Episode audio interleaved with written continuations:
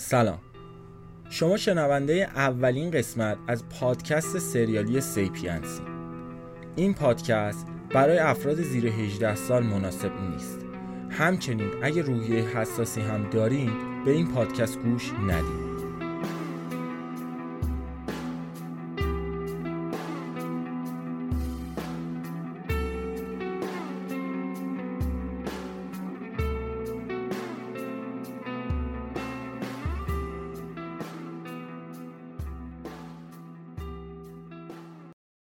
تا حالا شده غذا بخوری ولی نه مزدش رو حس کنی و نه ازش لذت ببری.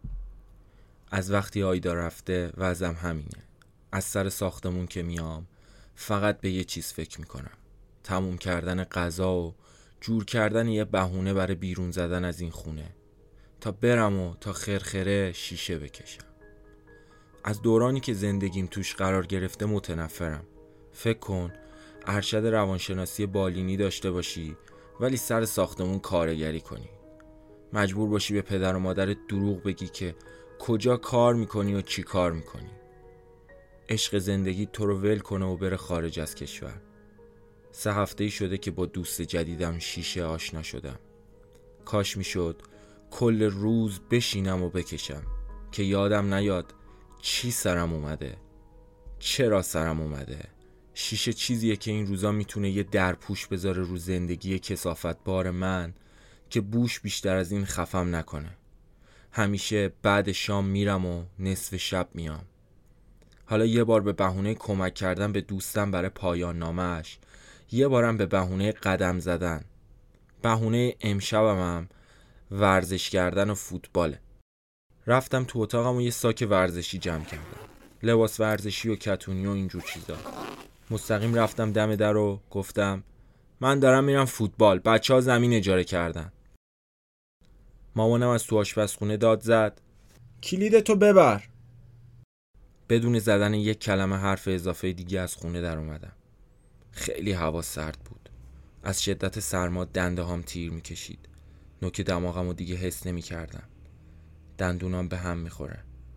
تلفنم از جیبم در و زنگ زدم به موری. سمیمی ترین رفیق دوران زندگی من. این که میگن مثل داداش میمونه برای موری واقعا صدق می‌کنه. من و موری توی محل با هم بزرگ شدیم. با هم گل کوچیک بازی کردیم. دبستان رفتیم. بزرگ شدیم. دانشگاه رفتیم. بزرگتر شدیم. سربازی رفتیم. و زندگی ما دوتا رو کنار هم نگه داشت. الو موری کجایی؟ زیر پلم. زنگ زدم این ساقی جدید جنس بیاره. زیر پل چرا؟ من تو راه خونت بودم. مگه خونه رو ازت گرفتن؟ چرا شبیه این هوملسا شدی؟ حوصله خونه رو ندارم. پاشو بیا زیر پل. آتیش روشن کردم دیگه. OK میبینمت. هدفونم گذاشتم تو گوشم و راه افتادم به سمت موری یه موقعی هست که حال هیچی نی. می‌ذاری پیش بیاد جای پیش بینی.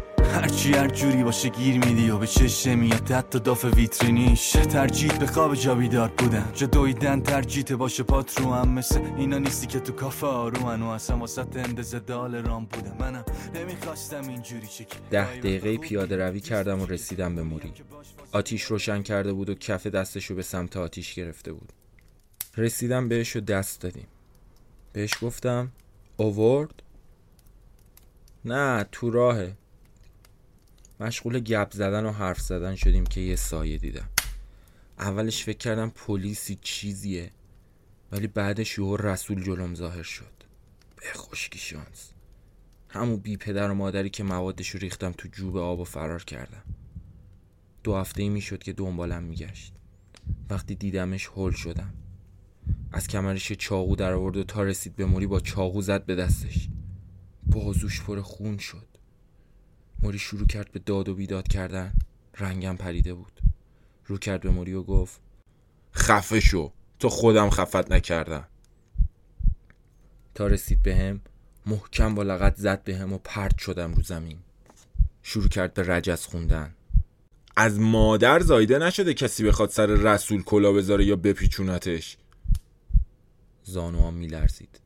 قدش 190 بود و از مثل سنگ صف بیرحمی تو چشاش می‌دیدم. جیواتو بریز بیرون ببینم. آها رسول آها رسول ببخشید تو رو خدا من یه بچگی کردم یه حماقتی کردم گوه خوردم. بذار دوستمو ببرم بیمارستان دستش داره خون میاد. من پول دارم دیگه پول چقدر میشه؟ آقا من باید حساب می‌کنم اصلا من چقدر میشه؟ چی؟ حساب می‌کنی؟ تو اگه 100 میلیون داشتی که الان اینجا نبودی. پول اون یه بسته موادی که ریختی تو جوب 100 میلیون تومن بود بچه جون. اگه پول داشتی یه هفته تموم جواب تلفن منو می‌دادی. نه اینکه بخوای منو بپیچونی و خیم شب بازی را بندازی با من که. چاقوشو به نشونی تهدید گرفت سمتم و گفت. کر شدی؟ گفتم جیباتو بریز بیرون. همینطور که دستمو کرده بودم تو جیبم. تا خالیش کنم. کوله را رو دوشم کشید و گفت بده ببینم تو کولت چی داری؟ ترسیده بودم. موری چشماش به من خشک شده بود. بازوشو با دستش گرفته بود و نفس نفس می‌زد. اومدم برم سمت موری که دوباره با چاقو تهدیدم کرد. تکون نخور! مشغول گشتن کوله شد. همینطور رجز میخون فکر کردی خیلی زرنگی ها؟ فکر کردی نمی‌تونم پیدات کنم ها؟ فکر کردی تو دیوید کافرفیلدی و ما هم دیوار چین. از تو ما رد میشی و ما هم چی نمیگیم به. دکتر قلابی من نمی‌دونم تو مدرک تو از کدام خراب شده گرفتی. چشمو بستم. راه دیگه ای به ذهنم نمی‌رسید. با تمام زور بهش حمله کردم و پرتش کردم تو آتیش که داشت میسوخت. داد زدم. موری فرار کن! هرچی توان داشتم گذاشتم تو پاهم و فقط دویدم. نمی‌دونستم به کجا. نمی‌دونستم به کدام سمت. فقط می‌دونستم باید بدوم انقدر دویدم که احساس می‌کردم قلبم داره وای نیست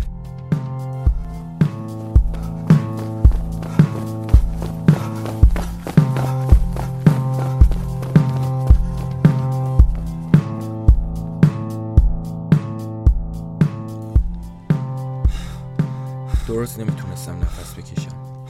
یه کوچه بنبست پیدا کردم و خودم و کشون کشون رسوندم به یه پله پشت چند تا شمشاد بلند و نشستم.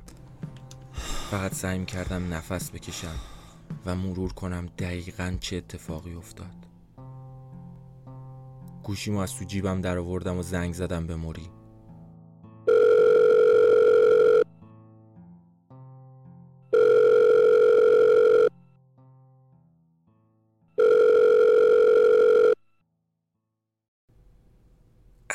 لعنتی. یعنی تونسته فرار کنه؟ یا گیر اون عوضی افتاده؟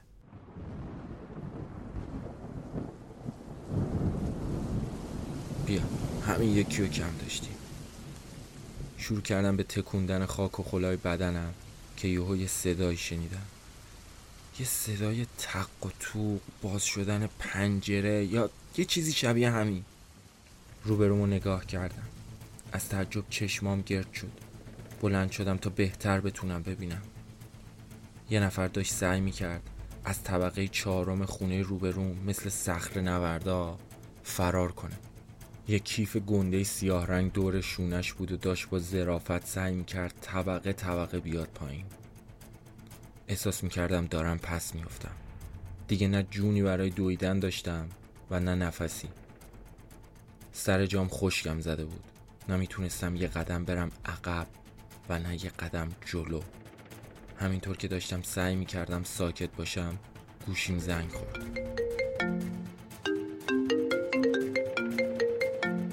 لعنت! متوجه حضور من شد. هم من هل شده بودم هم اون تو ارتفاع 15 متری زمین دست و پاشو گم کرده بود. اومدم فرار کنم. می‌خواستم سریعتر فقط از اونجا برم. اونم دوستش سریعتر بیاد پایین. که بند ساکش گیر کرد به محافظ نردهی پنجره و تعادلش به هم خورد و سقوط کرد. باورم نمی‌شد چیزی رو که دیدم. مثل مجسمه ها خشکم زده بود. از جام تکون نمیخوردم. بارون شدت گرفته بود. منتظر بودم ببینم بلند میشه یا نه. خودم رو جمع جور کردم. میلرزیدم. خیس آب شده بودم.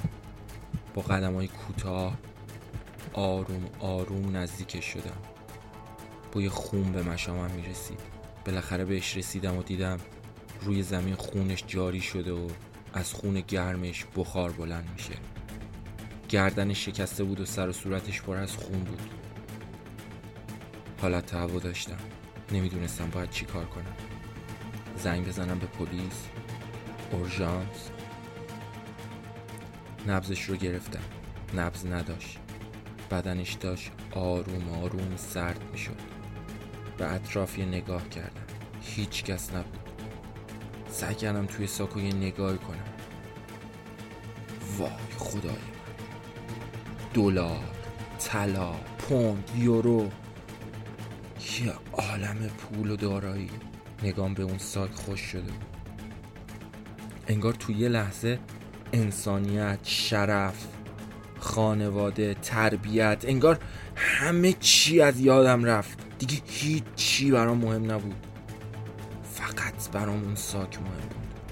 بند کیفش از دور گردنش آزاد کردم و شروع به گشتن جیباش کردم. گوشی، کیف بود و سویچ ماشینش رو که به یه دزگیر وصل شده بود برداشتم. خیلی سریع جوری که جلب توجه نکنم از محل حادثه دور شدم و رفتم چند تا کوچه بالاتر وایستادم. خدا لعنتت کنه موری. چه وقت زنگ زدم بود؟ نمی‌تونستم چهره ترکیده این آدم از ذهنم بیرون کنم. صدای آژیر آمبولانس و پلیس از دور به گوشم می‌رسید. دست و پامو گم کرده بودم. چه غلطی باید کنم؟ نمی‌تونستم نفس بکشم. زانوام سست شده بود. نگاه افتاد به سویچ ماشین. سعی کردم خون سرد باشم. ولی نمی‌شد. آخه چطوری وقتی یه نفر جلو میفته میمیره؟ اونم غرق در خون. آدم می‌تونه خون سردی خودش رو حفظ کنه. تصمیم گرفتم خیابون اصلی رو از سر تا ته پیاده را برم و دکمه دزدی رو مرتب فشار بدم. تا اگه ماشینشون اطراف پارک شده قبل از رسیدن پلیس سوار شم و فقط از اینجا دور شم. دستام میلرزید. رسیدم سر همون کوچه. تو کوچه حسابی شلوغ شده بود. مردم جمع شده بودن. انگار انگار یکی از همینایی که تو کوچه از زنگ زده پلیس و آمبولانس و اینجور چیزا. سرعتم رو زیاد کردم. دیوان وار داشتم دکمه دزگی رو فشار می‌دادم. هنوز به عواسط خیابون نرسیده بودم که چند تا ماشین پلیس و آمبولانس از کنارم رد شدن قلبم داشت وای میساد. تقریبا داشتم به آخرای خیابون می‌رسیدم و امیدم و برای پیدا کردن ماشین از دست می‌دادم. که یه ماشین 405 نقره‌ای با نور و صدا بهم فهمون که درش باز شده. نشستم تو ماشین.